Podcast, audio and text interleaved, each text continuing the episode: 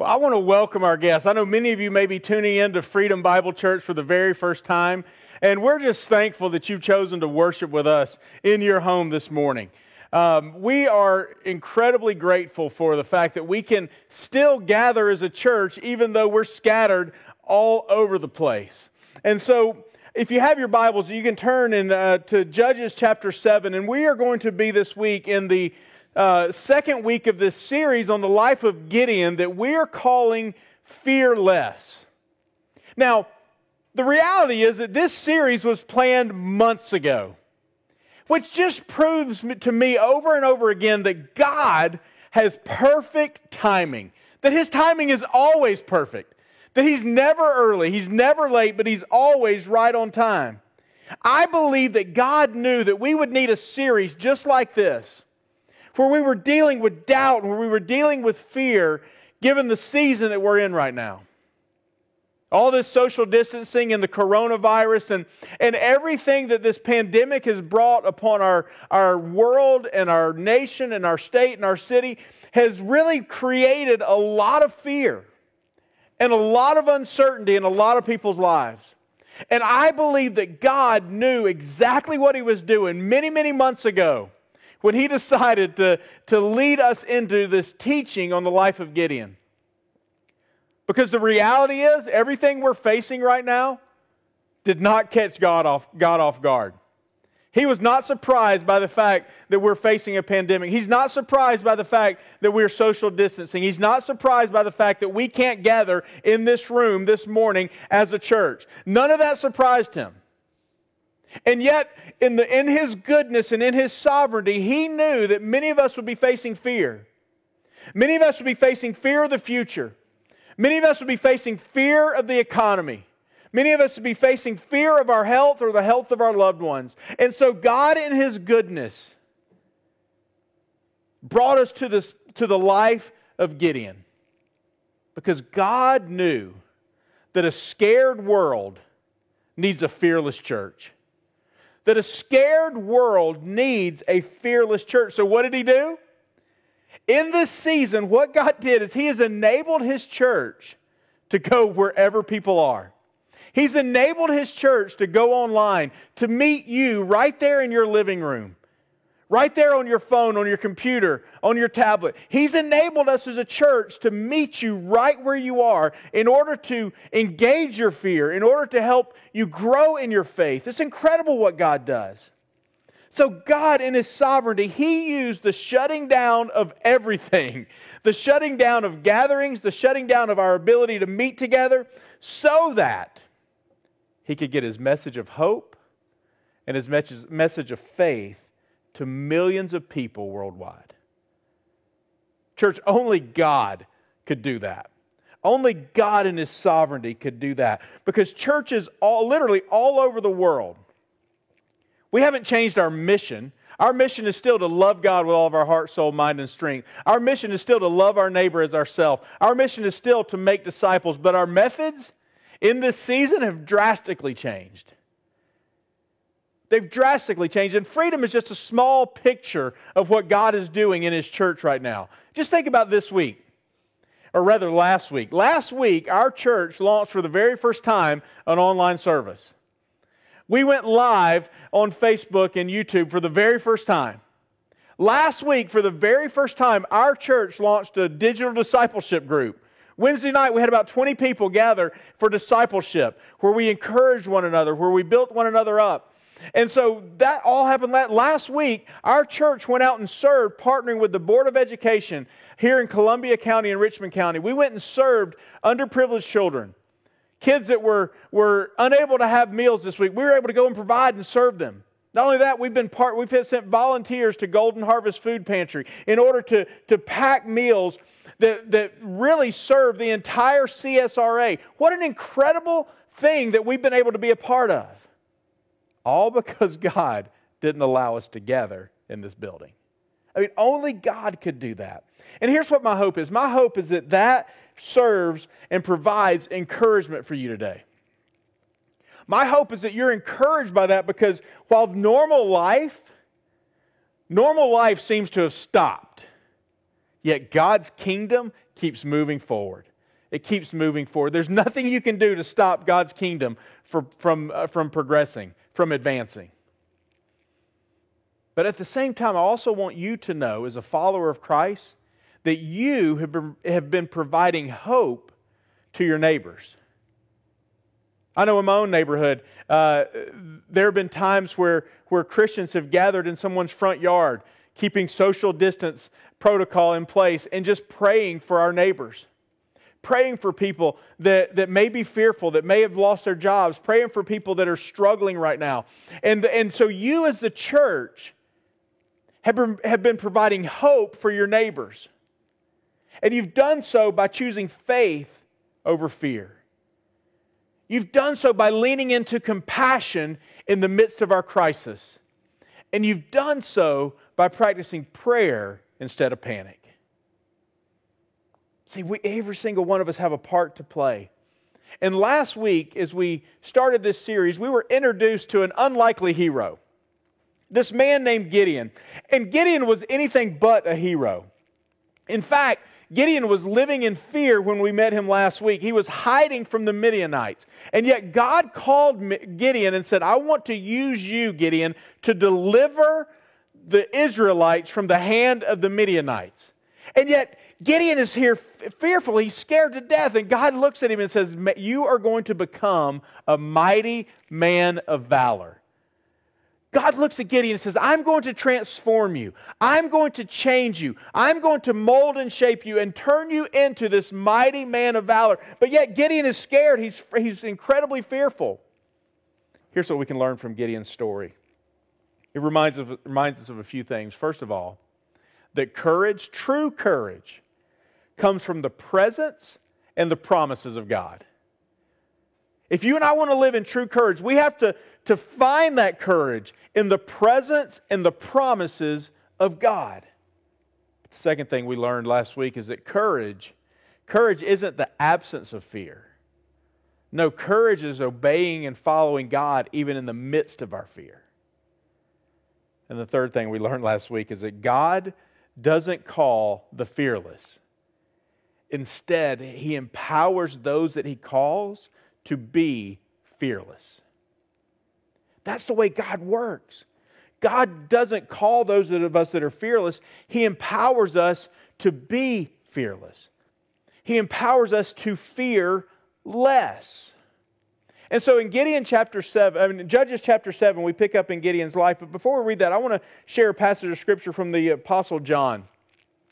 Now, the Apostle John uh, walked with Jesus and he knew Jesus. And, and and at the end of his life, he writes these epistles. And in his first epistle, in 1 John 5, verse 4, he says this For everyone who has been born of God overcomes the world.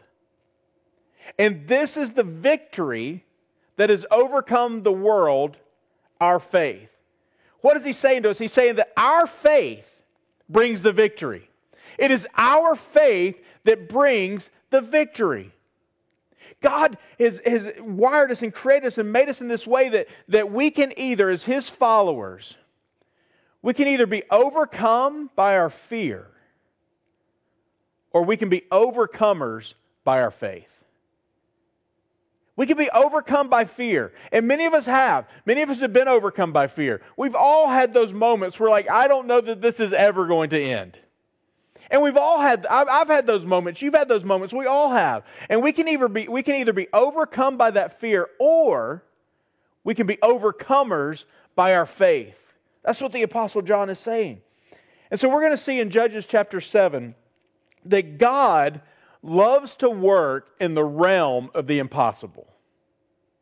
God loves to work in the realm of the impossible. He will put you and I in impossible situations where we have to trust Him to work things out.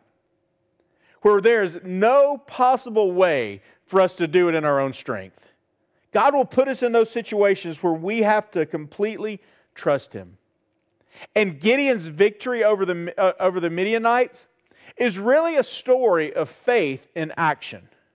It's really a story of, of Gideon taking a step of faith and God showing up. And in this story, in, in Judges 7, it reveals three key principles that, re, that, that teach us about faith. Three things about our faith that help us become overcomers and not be overcome. And the first thing I want you to see is this that God will stretch our faith. God will stretch our faith. Two of the main reasons that God stretches our faith is this. The first reason is this God wants us to see that our faith will stand. You ever thought about that? God sometimes stretches our faith so that you and I will see that our faith can stand, that we can stand the test. Because the reality is that a faith that can't be tested can't be trusted. If you and I have a faith so weak and so small that it can't be tested, we can't trust that faith to pull us through when times get hard. And so the first thing God wants to do is He wants to, to show us that our faith will stand. And that's for us. And the second thing He does is He uses those tests, those stretching of our faith to strengthen us to do what He's called us to do. He stretches our faith so that we actually get stronger. Because the reality is that when we often go through the valley of testing, before we reach the mountaintop of victory. Listen to what happens in Judges chapter 7, beginning in verse 3. Here's what, here's what Scripture says He says, Then Jerubbaal, uh, this is verse 1, Judges 7, verse 1 through 3. Then Jerubbaal, that is Gideon, and all the people who were with him rose early and they encamped beside the spring of Harod. And the camp of Midian was north of them by the hill of Moreh in the valley. In verse 2, then the Lord said to Gideon, The people with you are too many for me to give the Midianites into their hands, lest Israel boast over me, saying, My own hands have saved me. Verse 3 Now therefore proclaim in the ears of the people, saying, Whoever is fearful and trembling, whoever is fearful and trembling, let him return home and hurry away from Mount Gilead. And listen to this. Then 22,000 people, 22,000 returned, and 10,000 remained. So in, in chapter 6, what we found was that 32,000 people, 32,000 men that were the fighting men, warriors, they showed up when, when Gideon blew the trumpet. They heard the battle cry, and 32,000 people show up. And God looks at that and says, You've got too many. You've got too many. Now, the Midianites probably had over 135,000 people. So you're talking about four to one odds, roughly. And God looks at those four to one odds and he says, Gideon, the odds are stacked in your favor. You're going to have to get rid of some of these people. The odds are stacked in your favor. So Gideon must have thought, I'm, I'm sure, I have no doubt that Gideon was thinking in that moment, God, you have got to be kidding me. It's four to one odds. They're going to crush us. We have no way to fight them with the 32,000. And you're telling me that the odds are stacked in our favor? You've got to be kidding. But here's what God knows God knows that you and I have the tendency to allow pride to seek in. You and I have the tendency to allow pride to enter into our lives and take the credit for the things that God has done. We have the ability and the tendency to take credit where God has done the work. And he knew that. And so he tells Gideon, listen, you're going to have to get rid of some of these men. You've got too many. 32,000 is too many. And he tells Gideon to, to let the people know that if you are fearful and trembling, you can leave. If you're scared, go ahead and go. If you're fearful and trembling, go ahead and leave. And in that moment, 22,000 men took off and went home. And I have no doubt that Gideon wanted to be one of them. I have no doubt that Gideon was trying to sneak away, and God says, Oh, no, no, no, Gideon, you got to stay. You're going to lead this thing. You're going to be a mighty man of valor. And so Gideon is not allowed to leave. But, and, and, you know, I got to thinking about this week. And I think in some ways, as I, as I thought about it strategically, sending away those fearful men, those who were fearful and trembling, is actually, could be a smart move. Because God had already made Gideon know that pride Pride before the battle rob, robs God of his glory. But fear in the midst of battle will rob other soldiers of their courage. Think about that. Those 22,000 scared troops would have eventually destroyed the morale of the entire army.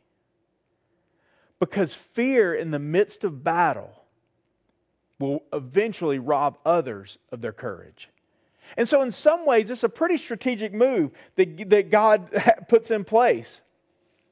And He sends these men away, 22,000, because those 22,000 timid soldiers could not exist with those 10,000 soldiers that had faith.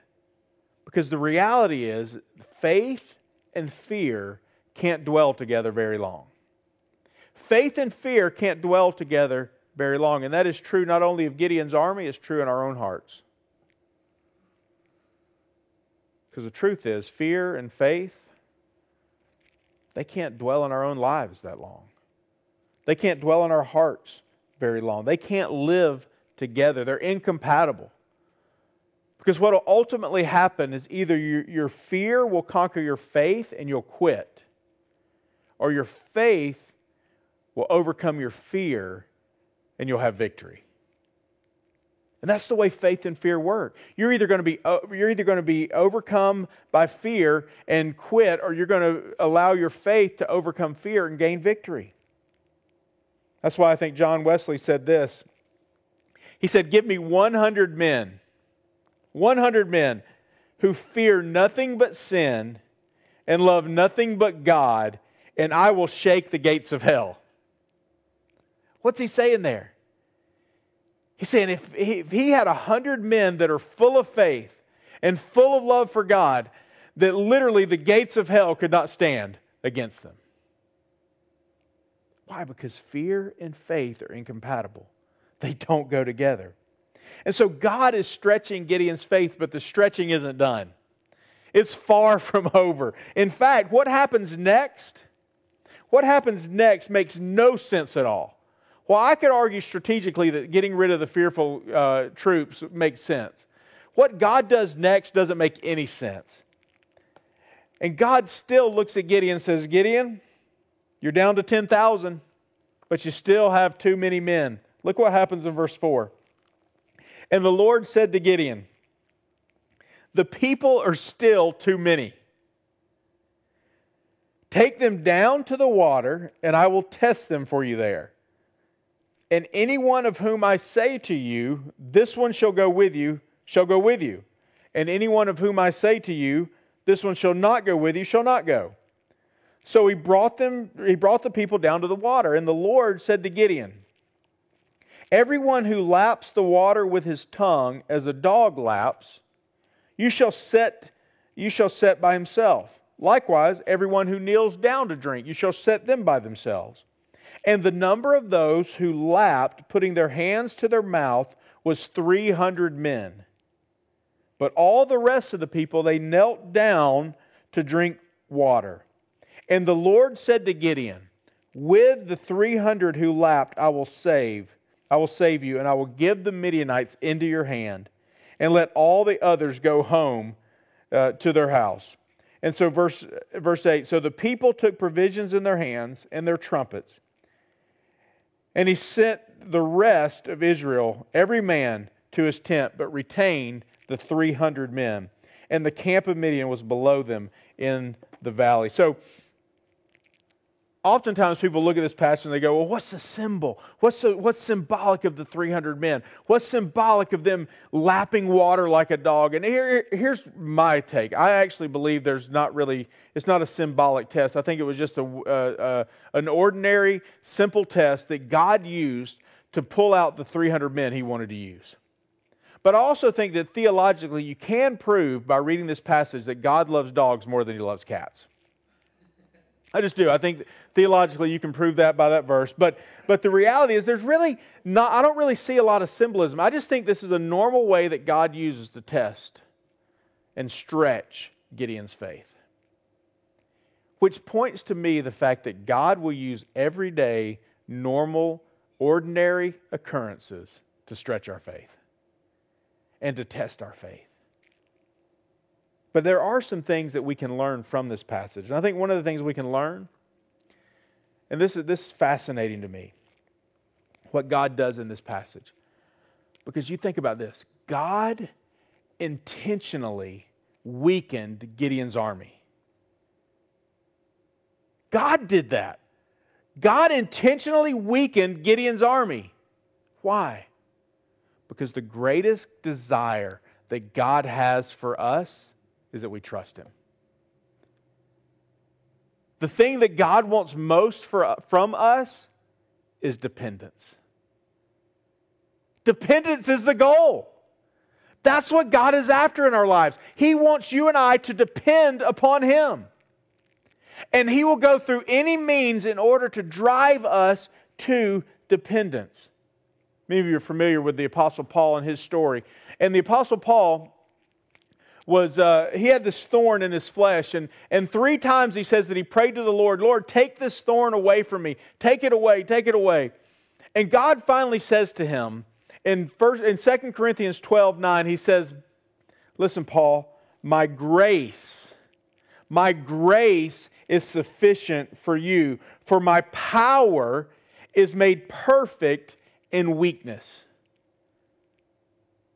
Then he goes on to say, Therefore, Paul says this I will boast all the more gladly of my weaknesses, so that the power of Christ may rest upon me. Paul says, Listen, I'm going to boast in my weakness. I don't know about you, but I don't like boasting in my weaknesses. I like to hide my weaknesses. I like to get rid of my weaknesses. I like to, to not talk about my weaknesses. But Paul says, I'm going to boast in my weaknesses. I'm going to let everybody know about my weaknesses. I want everyone to know where I'm weak. Why? Because where I am weak, Christ is strong. Where I am weak, Christ's power shows up. Christ's power is evident in the places where I'm weak. And in our weakness, in my weakness and in your weakness, that's where Jesus displays his power.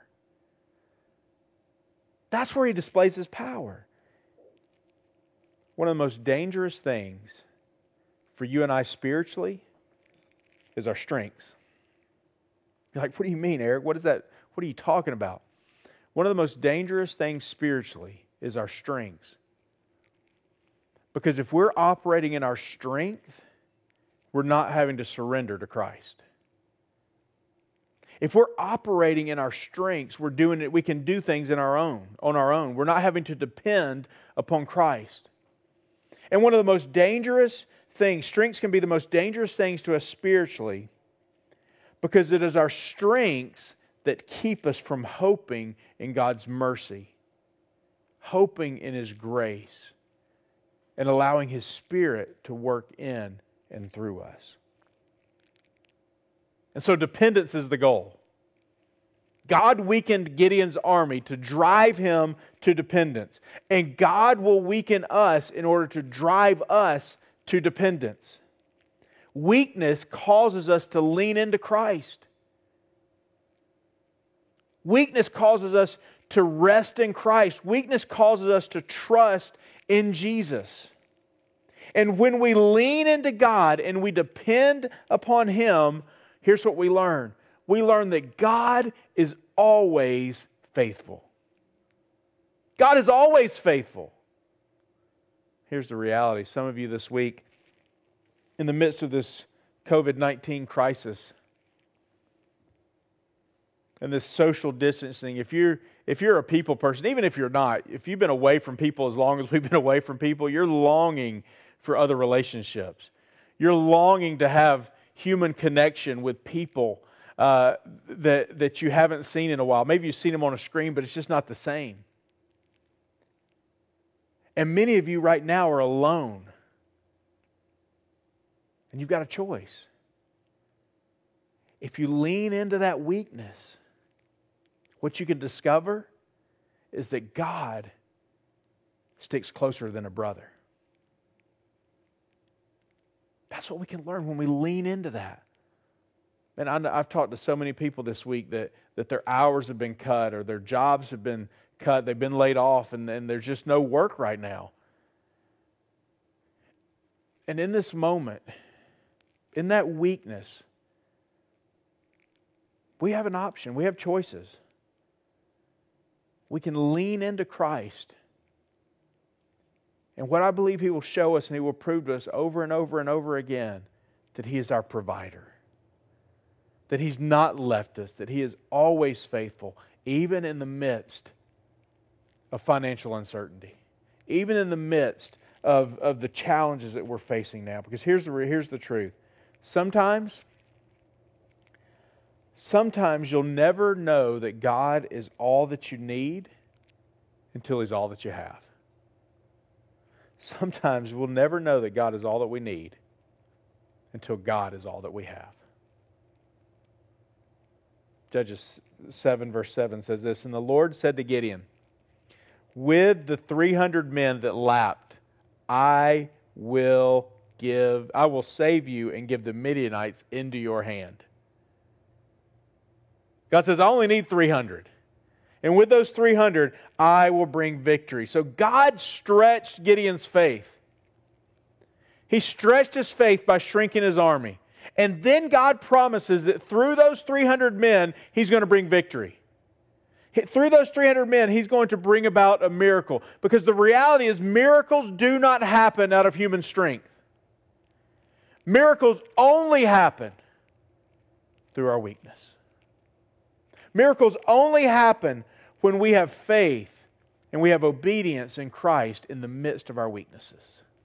And that's what God does in Gideon's life. And so the first thing he does, first principle he teaches us that God will stretch our faith. But the second principle we find in this passage is that God will develop our faith.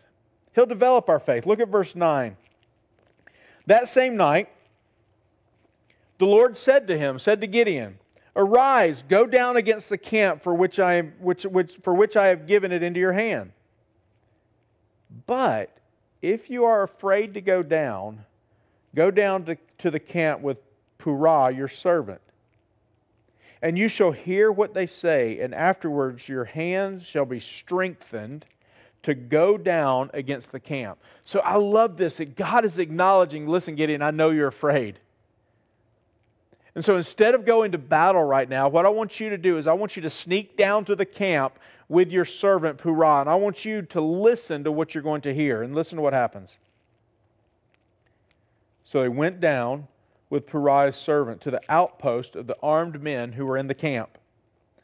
And the Midianites and the Amalekites and all the people of the east lay along the valley like locusts in abundance. Listen to the description of this army. And this is the army that Gideon's going up against with 300 men. And their camels were without number, as sand is on the seashore in abundance. And when Gideon came, he behold, a man was telling a dream to his comrade. And he said, I dreamed a dream, and behold, a cake of barley bread uh, tumbled into the camp of Midian, and came to the tent and struck it so that it fell and turned it upside down, so that it lay flat. And that comrade said, This is no other than the sword of Gideon, the son of Joash, the man of Israel. God has given into his hands Midian and all of the camp. And listen to this. As soon as Gideon heard those words, as soon as he heard the telling of the dream and its interpretation, he worshiped. And he returned to the camp of Israel and he said, Arise, for the Lord has given the host of Midian into our hand. See, God was ready to give Gideon the victory. But God also knew that Gideon was still afraid. And God knew that he had to overcome Gideon's fear in order to bring about the victory. I love this in this passage. Because the reality is that you and I have probably gone back and forth between fear and faith during this season. There's been times where we've been cowards and times where we've, been, we've had courage. I know it's true in my life. That there's times where I'm, I'm fearful and, and, and of the uncertainty, and then times I have faith that God's got this. And there's times where I'm a coward and, and, and just want to, you know, give up. And there's other times where I have this courage to go out and fight. And the reality is, we all have that. But what I love about this in, in this passage is that God understands. He understands. Look what he says to Gideon Gideon, if you're afraid to go into the camp right now with the whole army, just take your servant. Walk down there and listen to what they're going to be talking about. See, God understands you and I when we have doubt. And in, in His compassion and in His patience, He helps us overcome our fears, overcome our doubts. And He doesn't condemn Gideon, He has compassion for him. Now, think about this. God had already promised Gideon that he would deliver the Midianites into his hand three times. In addition to that, God had already performed three separate signs for Gideon to prove that he would deliver and keep his promises. And yet, God still encourages Gideon's faith when he has fear. That's the kind of God we serve. One that doesn't leave us behind because of our fear and doubt, but one that comes and walks alongside us and makes us and shapes us and transforms us into mighty men of valor. That's what he does for Gideon. The truth of the matter is, at some point, you and I have to take a step of faith. At some point, we actually have to step out in faith. And that's exactly what God, God did through Gideon. Gideon's afraid. God reassures him, but then he says, I need you to go to the camp. Now, this had to be incredibly scary. Because you think about it, these men were as numerous as the sand. I mean, these were hundreds of thousands, 135,000 is what is estimated, were, were sitting there ready to battle 300 of Gideon's men. And God says, I want you to sneak up into the camp, and I want you to get so close that you can actually hear a conversation between two Midianite soldiers. Folks, that took a lot of faith. Gideon had to step out in faith. He had to take that leap of faith. And sometimes when you and I are facing our fears and God is stretching our faith, sometimes we have to take a step. We actually have to step out in faith. What's the lesson in this? lesson is this that God will actively stretch our faith. And God will patiently encourage our faith. But to do so requires us to step out in faith. And here's how faith works faith works this way God reveals a little, and you take a step. God reveals a little bit more, and you take another step. God reveals a little bit more, and you take another step. That's how faith works. God doesn't give us the entire plan. And a matter of fact, if you're waiting for God to answer all of your questions before you believe, before you step out in faith, you're never going to get there. That's not how faith works. God doesn't answer all of our questions before He asks us to step out. God doesn't, He didn't reveal to Gideon, here's how you're going to defeat the army. He said, I just want you to step out, walk down there, and listen to their conversation. Gideon didn't have a plan at that point. All he had was a promise of God. All he had was the encouragement of God to step out in faith and go down there. But that's how faith works. We take one step, God reveals. We take another step, God reveals. We take another step, God reveals. That's how our faith works. That's the way God designed it. As a matter of fact, he says that his word is a lamp unto our feet. If you've ever been out in the woods and you've carried around a lamp, it doesn't shine much. It doesn't brighten up the whole place. What I want is God's word and his direction to be a spotlight. I want it to shine and open up everything so I can see it all. That's not the way faith works. He says, I am a light unto your path. Not a spotlight, but just a light that reveals your next step and the step after that and the step after that. That's how faith works. That's the way God works in our lives. And God always says, All right, I'm going to give you enough for the next step. I'm going to encourage your faith enough for you to take the next step. I love what happens with Gideon here. Gideon pauses and he worships the Lord. He hears these words. He understands that God is going to deliver the, the Israelites. He's going to set them free. And he stops and he worships. He's so overwhelmed by God's goodness. He's so overwhelmed by God's graciousness. He's so overwhelmed by God's provision that he pauses and he worships. He falls on his knees in submission. He falls on his knees in gratitude and he worships the Lord. See, that's what happens when you and I begin to step out in faith. God reveals more and more of Himself, and that drives us to more dependence. And as a result of our dependence, it leads to worship. So God will stretch our faith, God will encourage our faith. And the third thing I want you to see is that God will honor our faith. The next few verses talk about what Gideon does uh, with these troops, these 300 men. He divides them up into, into three groups of 100. So, three companies, 100 each, and he gives each one of them a trumpet, a jar, and a torch. That's what he sends them to battle with a trumpet, a jar, and a torch. No sword. No one's got a sword. In fact, more than likely, the, the Midianites had stolen all of their swords, all of their weapons, when they raided them last year. And so they have no sword. They've got a trumpet, a jar, and a torch. And Gideon says, This is what we're going to take to battle with us. This is what we're going to use to defeat the Midianites. And he tells them, here's what I want you to do. I want you to light your torch, and I want, to put, I want you to put your jar over your torch to hide the light. And then we're going to, we're going to form uh, this in, in groups of 100. We're going to surround the valley that the Midianites are sitting in. And then when I blow my trumpet, I want each and every one of you to blow your trumpet and when you blow your trumpet, I want you to smash your jar and shine your light. That's Gideon's battle plan. And that's what happens. And so, but think about this Gideon has really come a long way, hasn't he? In chapter 6, Gideon's a coward. He's scared to death.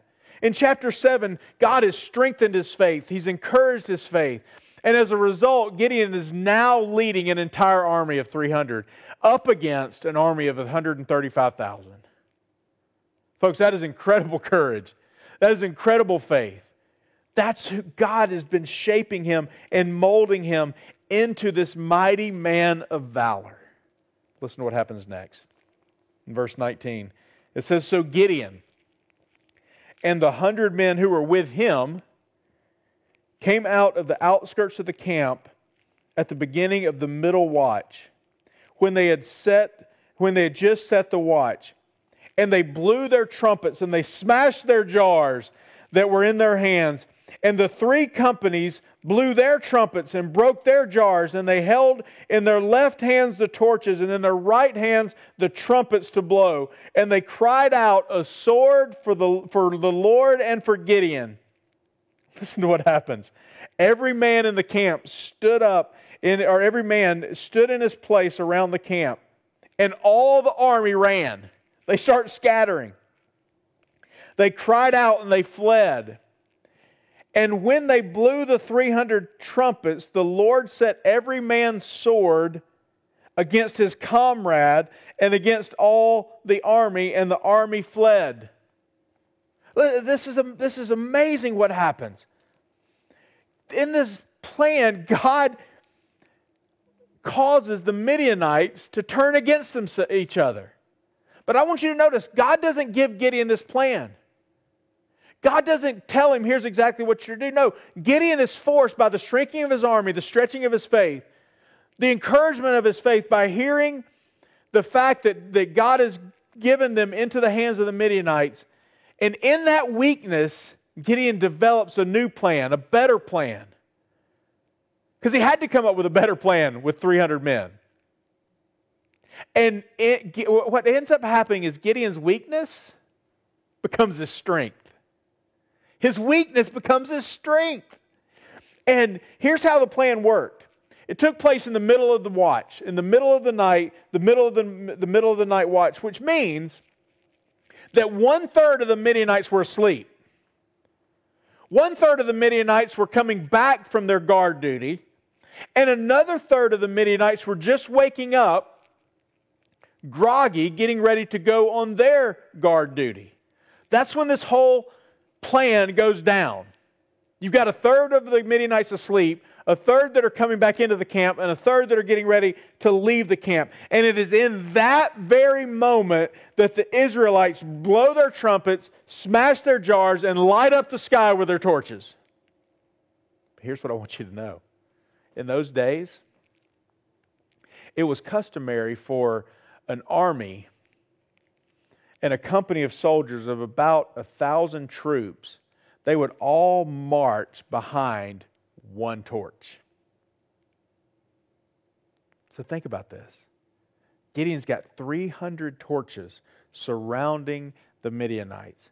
When they hear those trumpets blow, when they hear those jars crash, and in their grogginess, in their stupor, they look around and they see 300 torches. In their minds, they would immediately think that's over 300 thousand troops.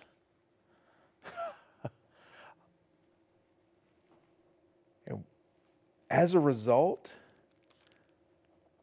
in all their confusion and all the chaos, the Midianites begin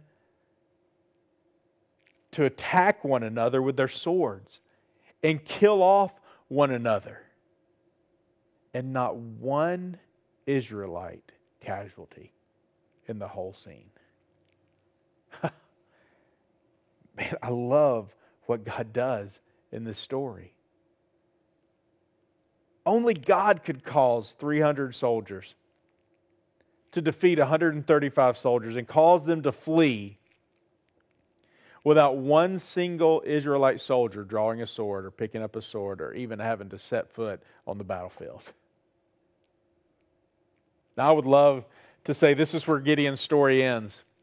It stops right here. He has this huge victory, and, and all is great, and he goes on and lives happily ever after. But the reality is, Gideon's story doesn't stop there. In chapter 8, we're going to see what happens to Gideon is that pride begins to sink in or, or sneak in. Pride begins to fill his heart. Gideon begins to, to think eh, that he's doing things in his own power and his own might where he had been so dependent upon God in chapter 7. In chapter 8, it all changes, and, and Gideon begins to allow pride to consume him. And he begins to do things out of his, out of his pride that really uh, puts kind of a sad ending to his story. But the reality is, you're going to have to show up next week. You're going to tune in next week to find out about the end of, of Gideon's story. But for now, here's, what, here's the thought I want to leave you with. And the thought is this the greatest spiritual danger that you and I will face is getting out of the posture of weakness. Greatest spiritual danger that you and I can face is thinking that we can do things in our own strength. Getting out of that posture of weakness, getting out of that mode of leaning into God because of our weakness. See, when we forget how far off we were when God found us, when we forget the grace that God has offered us, when we forget that, that we are to surrender our entire lives to Him, when we forget that, we begin to walk in our own strength. We begin to depend, to depend upon ourselves. And instead of being dependent upon God, we become independent. And that is the greatest spiritual danger that any of us could ever face. When we begin to live our lives independently of God. And what we'll see next week that oftentimes our greatest spiritual victories, if we're not careful to remain 100% dependent upon God, will cause us to revert back to the way things are. And next week we're going to see that. But here's what I want to, I want to end this with uh, this morning is that Christian maturity Christian maturity is learning to say I will go anywhere with Jesus and I want I wouldn't want to be anywhere without him. I'll go anywhere with Jesus. And I don't want to be anywhere without him. It's realizing that in Christ, in Jesus Christ, you and I can give, can give up all that we have because Jesus is all that we need. That's what spiritual maturity looks like. Realizing that I can give it up, I can give up all of it. I can lay it all down because Jesus is all that I need. Let's pray. And so, Father, thank you for the times where you stretch our faith. Thank you for the times where you encourage our faith and the times where you honor our faith. But Lord, the reality is there are people that are, that are watching this right now and they're walking in independence. They're walking in their own strength and they just need to simply surrender to you. Some of them need to, to, to come to you for the very first time and say, Lord Jesus, I want to surrender all that I have to you. I want to lay down my life. I want you to be my Lord and my Savior. And Father, right there in their living room, right there on their couch, right there, uh, watching it on the on this screen, God, I pray that you'd give them the courage to take that first step of faith and say, Jesus, I believe that your death on the cross paid the penalty for my sin. I believe that I cannot save myself. I believe that I need your redemption your grace, your forgiveness. And Father, for those of us who call ourselves Christ followers, I pray that you would help us not to walk in our own strength, but to completely and totally surrender to you. That we would yield all that we have to you. That we would learn to be like Gideon and to trust you and to depend on you and realize that we have that we can lay down everything, all that we have, because Jesus, you are all that we need. And it's in your name we pray. Amen.